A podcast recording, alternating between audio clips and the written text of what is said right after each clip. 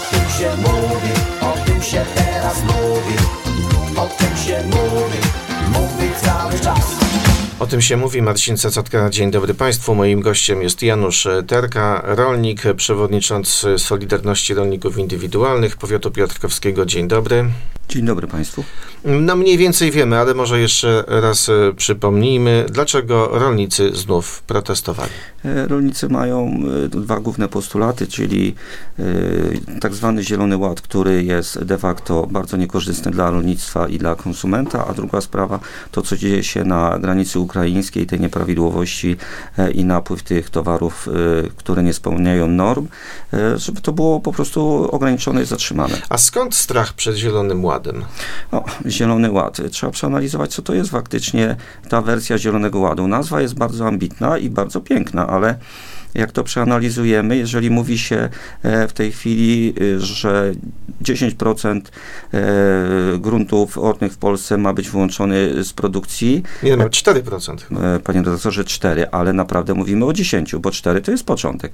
Dążymy do dziesięciu procent i mówimy o ograniczeniu C O dwa, o produkcji tlenu, no to właśnie te dziesięć procent tych użytków produkuje bardzo dużo tlenu i pochłania dużo dwutlenku węgla. I czy to jest korzystne dla y, potencjalnego mieszkańca Europy, czy nie? Ale w ramach Zielonego Ładu ma też być realizowana taka strategia od y, pola do stołu. I, i tutaj celem ma być zapewnienie zdrowej żywności. Czy wam też to się nie podoba?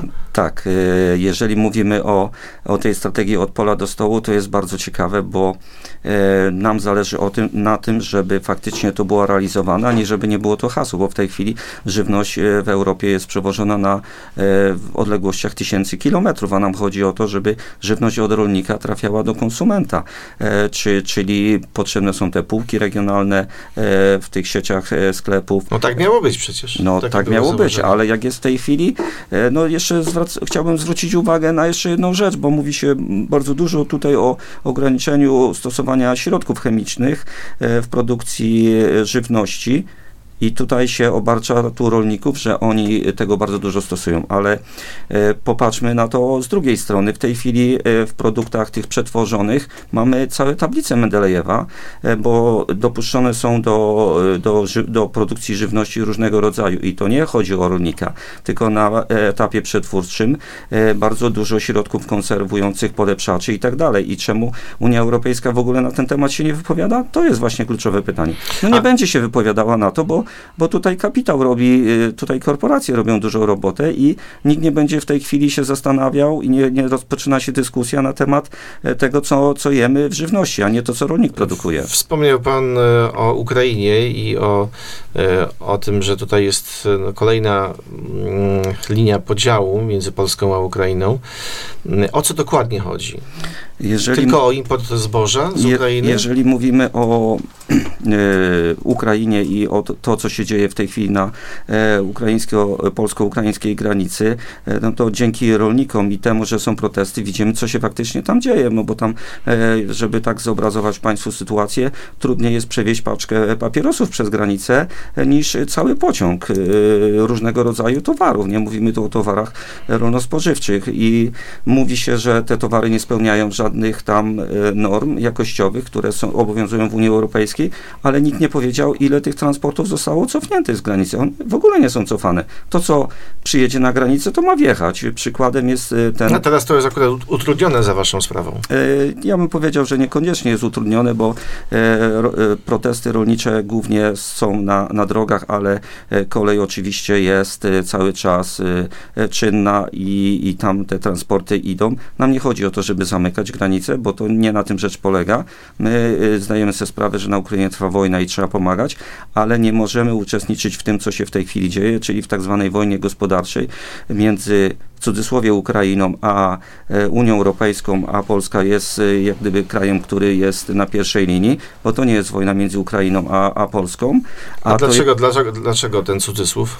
Dlaczego? No bo przede wszystkim, jeżeli mówimy o gospodarstwach ukraińskich, o rolnictwie ukraińskim, to ono nie jest własnością mieszkańców Ukrainy, bo to kapitał praktycznie z całego świata przejął główne, głównie gospodarkę rolną w Ukrainie i to oni rządzą tam, a nie Ukraińcy. No ale panie przewodniczący, ale wcześniej nie było importu towarów rolnych z Ukrainy? Jeżeli był. Patrz, był. To wam nie przeszkadzało, a teraz przeszkadza. Ale dlaczego? Mówimy o imporcie, który jest w pewnym sensie w, jak, w jakikolwiek sposób kontrolowany. W tej chwili nie ma praktycznie kontroli na zachodniej, na wschodniej granicy. A czy nie jest tak, że na tym całym konflikcie i na tych protestach nie tracą wszyscy przypadkiem?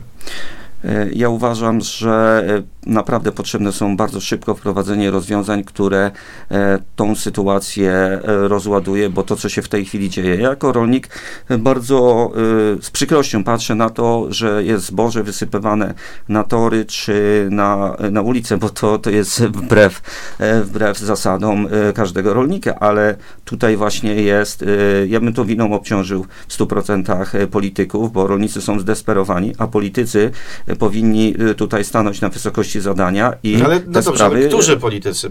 Przez osiem lat rządziło Prawo i Sprawiedliwość. Wcześniej ale... Platforma Obywatelska, teraz znów Platforma Obywatelska i co?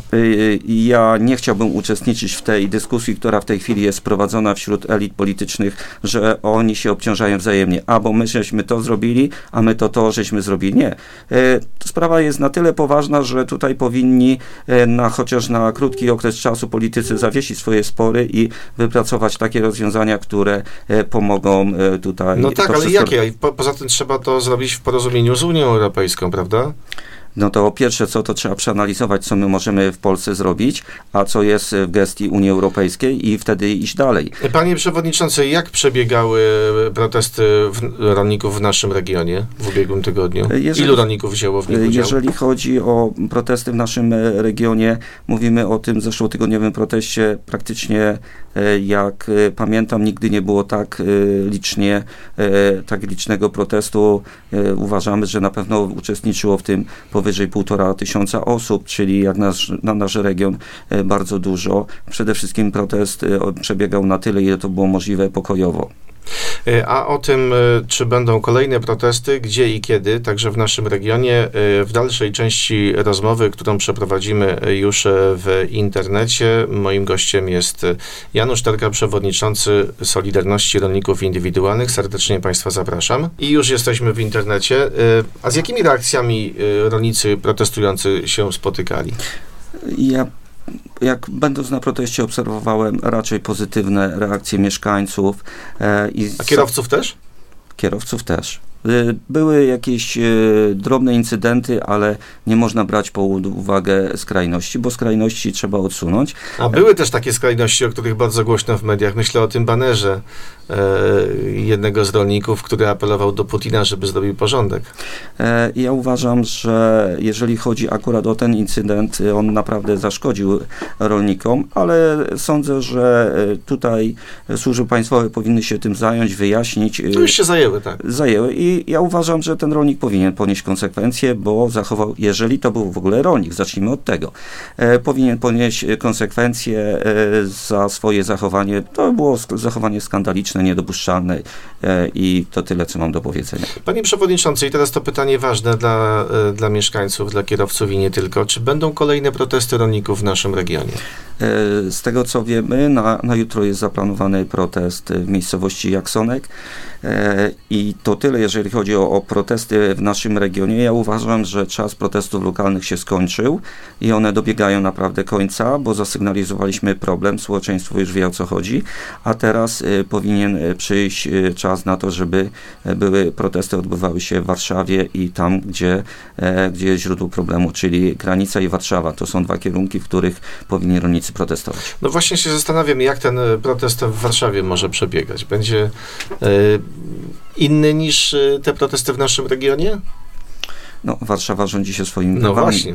E, wiemy, że... Mm, Jeżeli chodzi w ogóle o sposób protestowania, jak to obserwujemy, to następuje radykalizacja tych protestów. A z czym to jest spowodowane? Przede wszystkim tym, że nie są realizowane postulaty rolników. Dlatego to, to jest ważne.